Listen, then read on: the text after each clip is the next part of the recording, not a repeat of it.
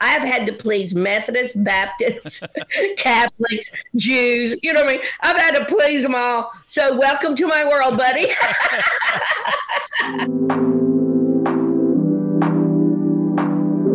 Hope Talk, a PCM podcast.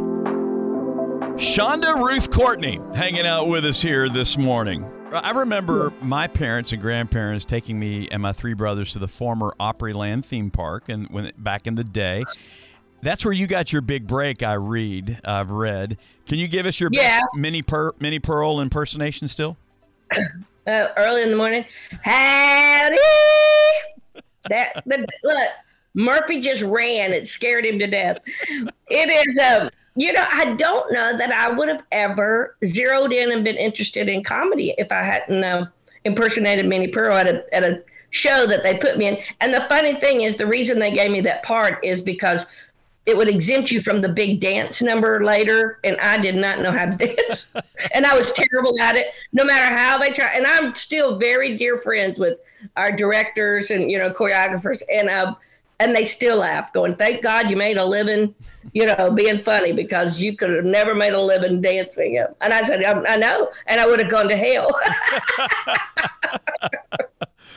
Is there is there any any competition between quote unquote Christian comedians? If you think about Tim Hawkins, Bob Smiley, you guys, do you feel any competition among you guys? no, because I'm the top one. You're, looking down, right? no, no, I don't know.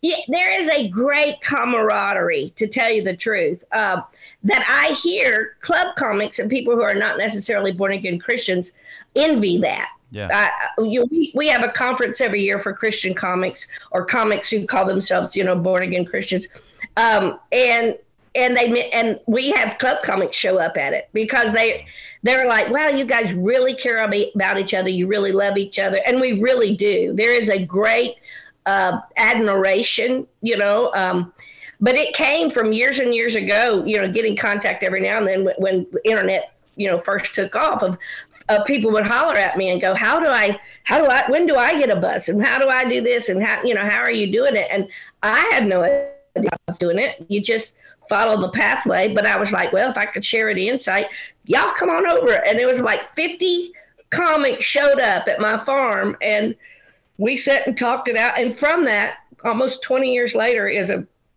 wonderful organization called the Christian Comedy Association. Um, some years busier than others and active than others. You know, um, we have a, you know, we rotate presidents and all of that. But now there's almost 300 comics Wow. that are a part of our association. We um, and it is a really interesting, Ted. It, I I didn't know calling myself a Christian comedian might be a deterrent down the road. And I, I laughingly say it all the time. I called myself a Christian comedian because I was thrilled to hear I'm not going to hell, you know, and I and I'm I'm still very, very proud to be called Christian. Um, there is there is a uh, sector of the comedy world that believes if you're Christian comedian, you're softer. Um, you don't go after the hard bar, hard core, you know, topics and things like that. I I I disagree with that. I think um, being a Christian dictates how you're going to do any job. Sure. You know, much much less comedy, and um, and or it should. Yeah. it should you know dictate a level of honesty in your life, a level of holiness in your life, and so you you you know that's what you work with because because you're a Christian. I think it's no different in comedy. Um, we are. I am probably more than most very respectful of my audience. Um, I know Christian comedians who are a little edgier than me, but they're also younger, and I'm too tired to work Yeah, that I hard. understand. You know, yeah. But um, and Tim and I are really, really good friends. He was soaring, doing really great, and and then took some time off. He and I share the same manager now. So that's kind of fun because I get the insight. But I remember when, when he first started out, you know, Mark Lowry and I have just about outlived everybody. and I, I walk out every night, and I'm not kidding, and almost teary eyed, going, Why are you people still buying tickets to see me? I need to retire, you know. Um, but it is such a blessing. It's also a sign that right now the world just needs to laugh. You know, I think I think comedians should be deemed essential. I agree. I agree. In fact, you were talking about the uh, the secular comedians, if you will. I, Right. I've, I've heard here recently that they talk about how a lot of comedy, a lot of those comedians, really suffer from depression and and fighting Yes. off mental illness, and that's why they're in front of all the time for that self therapy. I guess you'd say. Is is that It is. reality? I- I think, uh, and for me too, I think comedy is a great deflector. Uh, you know, you make fun of what you don't understand or you can't cope with, you know, um, and so that becomes material. I think comedy can become a great place to hide.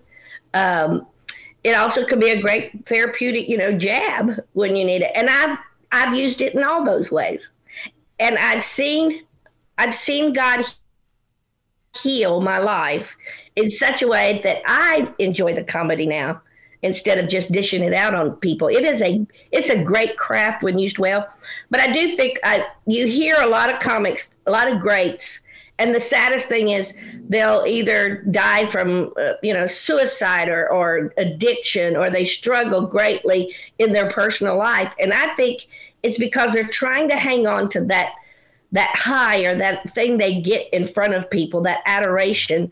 And when they get off of the stage and they don't have that, they're craving it, and so they turn to addiction or or to you know uh, behavior problems or or suicide.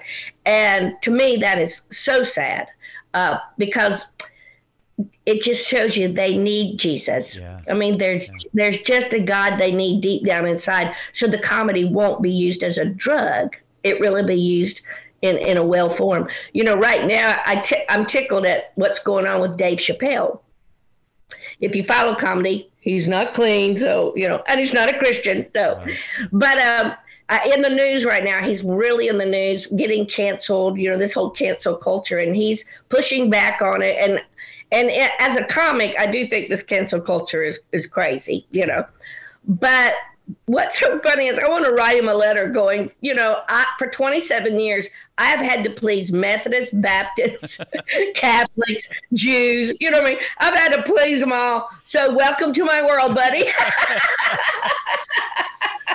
Chonda, does God use comedy to to keep you mentally healthy? yes, he uses every every senses in our body. Um, you know that and 75 milligrams of Effexor helps. You know, but uh, yeah, especially since menopause. Woo, that, you know, you need Jesus if you ever get to menopause, Ted. You won't have to w- deal with it, but your wife will. You know. I think we're already. The, um, I wake up some mornings, it's freezing in the house, and I'm like putting Yeah. on coats and all this stuff. And she comes out of the bedroom. "Oh, it is so hot in here. My goodness. yes, yes, yes. That's part of it, right? But it is, um, I, you know, I look at some of the funniest things in the Bible. To me, crack me up. The vernacular back in the day when Jesus says it's easier for a rich, a harder for easier for a camel to get to the eye of a needle than a rich man to make it into heaven. That was that was be, Jesus was making jokes. Yeah. You know, and that was that was funny. And um and I think there are a lot of places in the Bible where Jesus had a couple of eye rolls going, really? You know, um, I've told you this before, you know. I, I love that part of it. I love the, the one of my favorite stories in the Bible is when Peter was preaching and a man fell out of the window and died. Yeah. and he went down and healed him. And I think it was because he just didn't want anybody to know he fell asleep while he's preaching. You put him to sleep. yeah. It, it's those kinds of things. But you have to train your mind to look for the funny.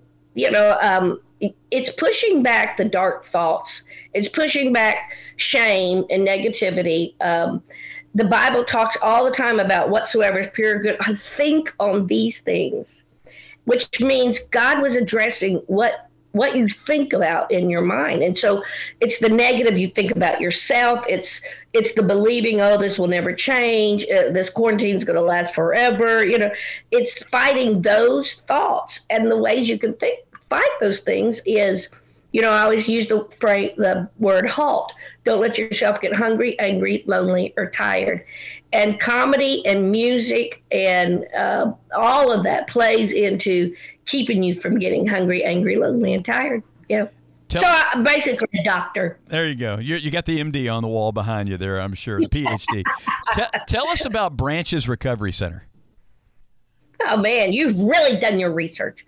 You know, my brother and I both came from a dysfunctional home, and we, um, it it manifested itself in different ways. Mine, it was just overworking and and and you know pushing it down, and then it eventually bubbled out in depression. His was overworking and workaholic, and then it bubbled out in addiction. And he was a pastor, you know, and so we both our our dis our dysfunction. I always tell people take care of what's deep down inside and push down. If you don't, it'll come out somehow. Yeah. You know, deal with your stuff, or your stuff's going to deal with you. And um and out of that came a recovery period for us both that we really sensed the lack uh, in our area of Christian based therapies and recovery and rehabilitation and um and we decided to fix that.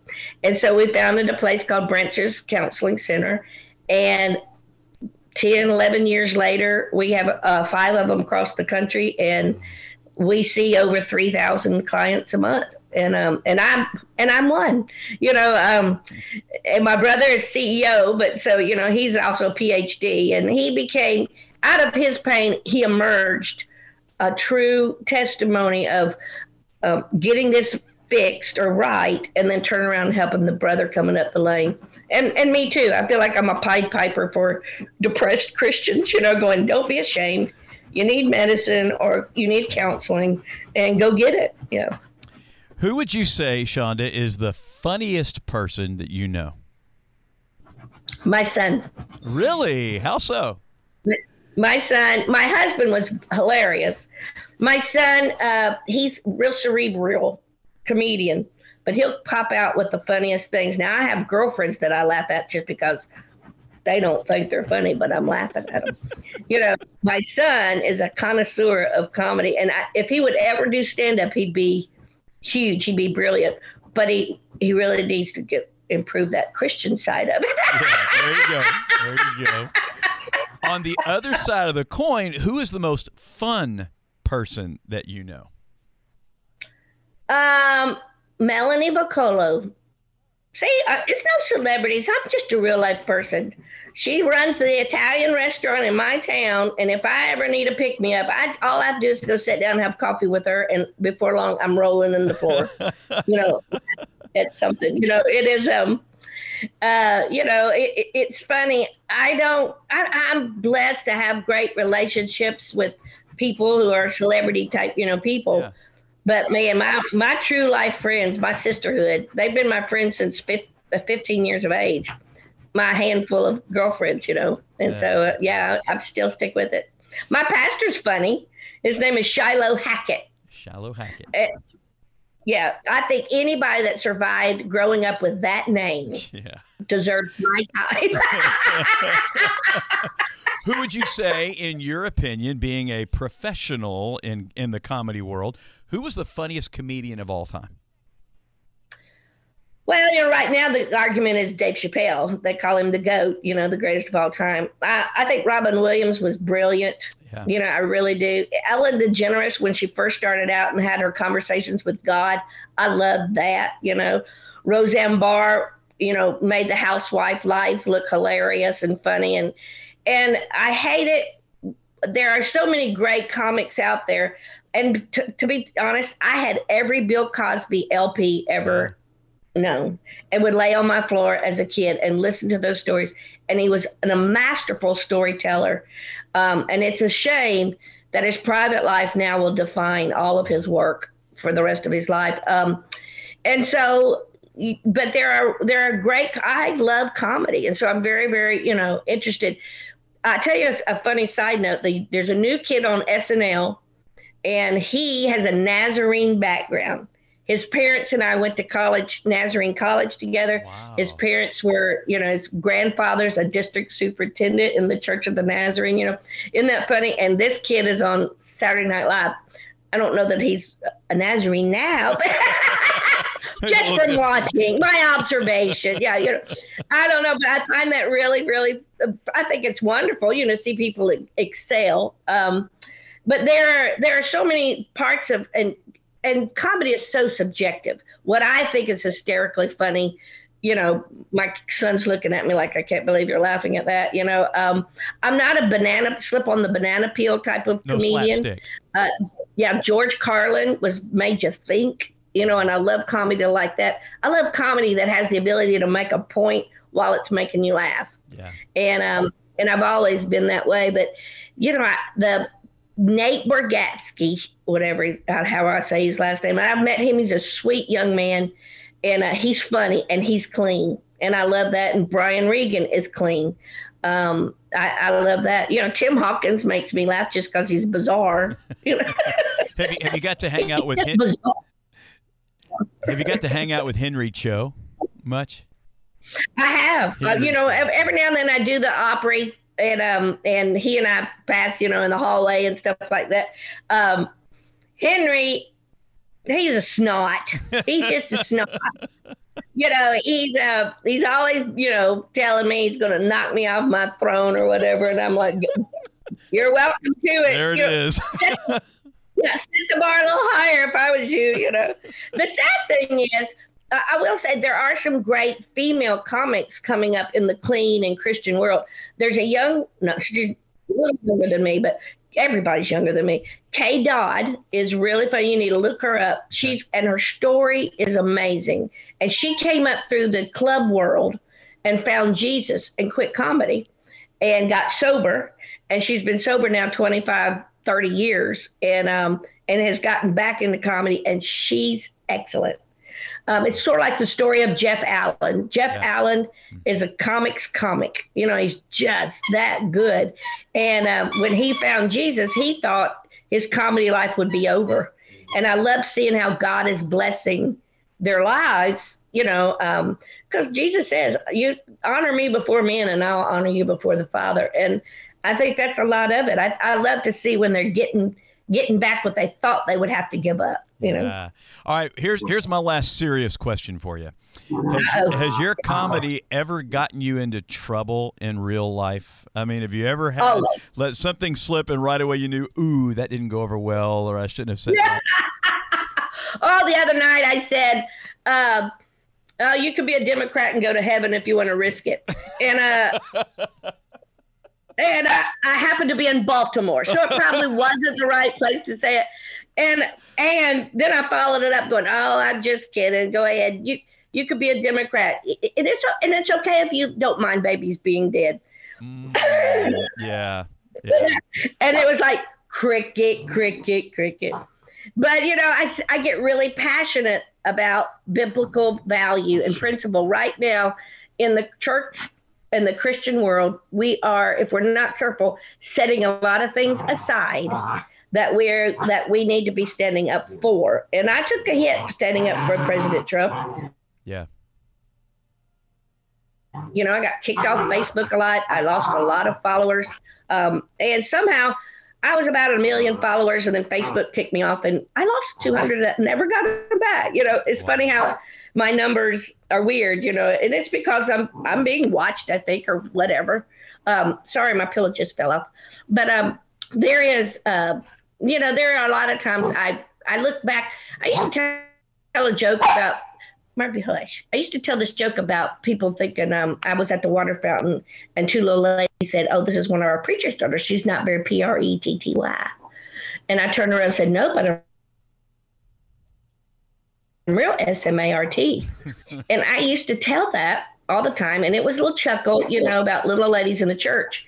And I quit telling it because one, that was a terrible thing for those ladies to say, and the only reason I was telling it was in hopes that they would hear it. Yeah. Uh, now I wrote the punchline. I didn't say S M A R T. That's the punchline to make you feel better, and um, and make something funny out of it. I wrote it to make me feel comfortable going out. That's really what I wished I'd turn around and said, but I was seven. You know what I mean? And so um, it, it's it's really interesting. I, I I have dropped things out of my repertoire that seems to just come for, because of my healing. Um, but you know, as far as you know, it's it's funny. You can read an audience real quick of what you're going to get by with. You know, um, uh, I love talking about you know sleeping with my husband because that's just like evidently Christian couples don't sleep together anymore, and that cracks me up. You know, my my I think if God ever gave me a, a feeling of this is what I'm called to do, and it, it's to hold that mirror up in front of the church world, you know, and comedy is really great to being able to do that. Yeah. All right, speed round here, and then you can get back to playing with Murphy because he's having a ball. I can tell. Um, Got a toy uh, of all times. Yeah. favorite Thanksgiving dish? What are you looking forward to most? a sweet potato, sweet potatoes with the pecans and the butter and the brown sugar. Oh, So you go more pecans than you do marshmallows on top of the sweet. no marshmallows. I just like all pecans. Okay. Yeah. My sister in law, Doris, makes the best. Fall yay or fall nay? Fall, yay. Oh, I love the fall. Okay. Football. It's football. and Oh, the leaves are turning. It's wonderful. Yeah. All right. How about eggnog? Are you an eggnogger? Eh, not Yeah. really. It's already in stores. I can't believe that. I Uh, like to pour it, you know, and make, you know, if you put a little bit of eggnog when you're making scrambled eggs, that's really good. really? I've never thought about that. I'll have to try that. It's really All right. What? When is it okay to put up your Christmas decorations? When's it okay to put them up? Uh huh. The day before Christmas. What?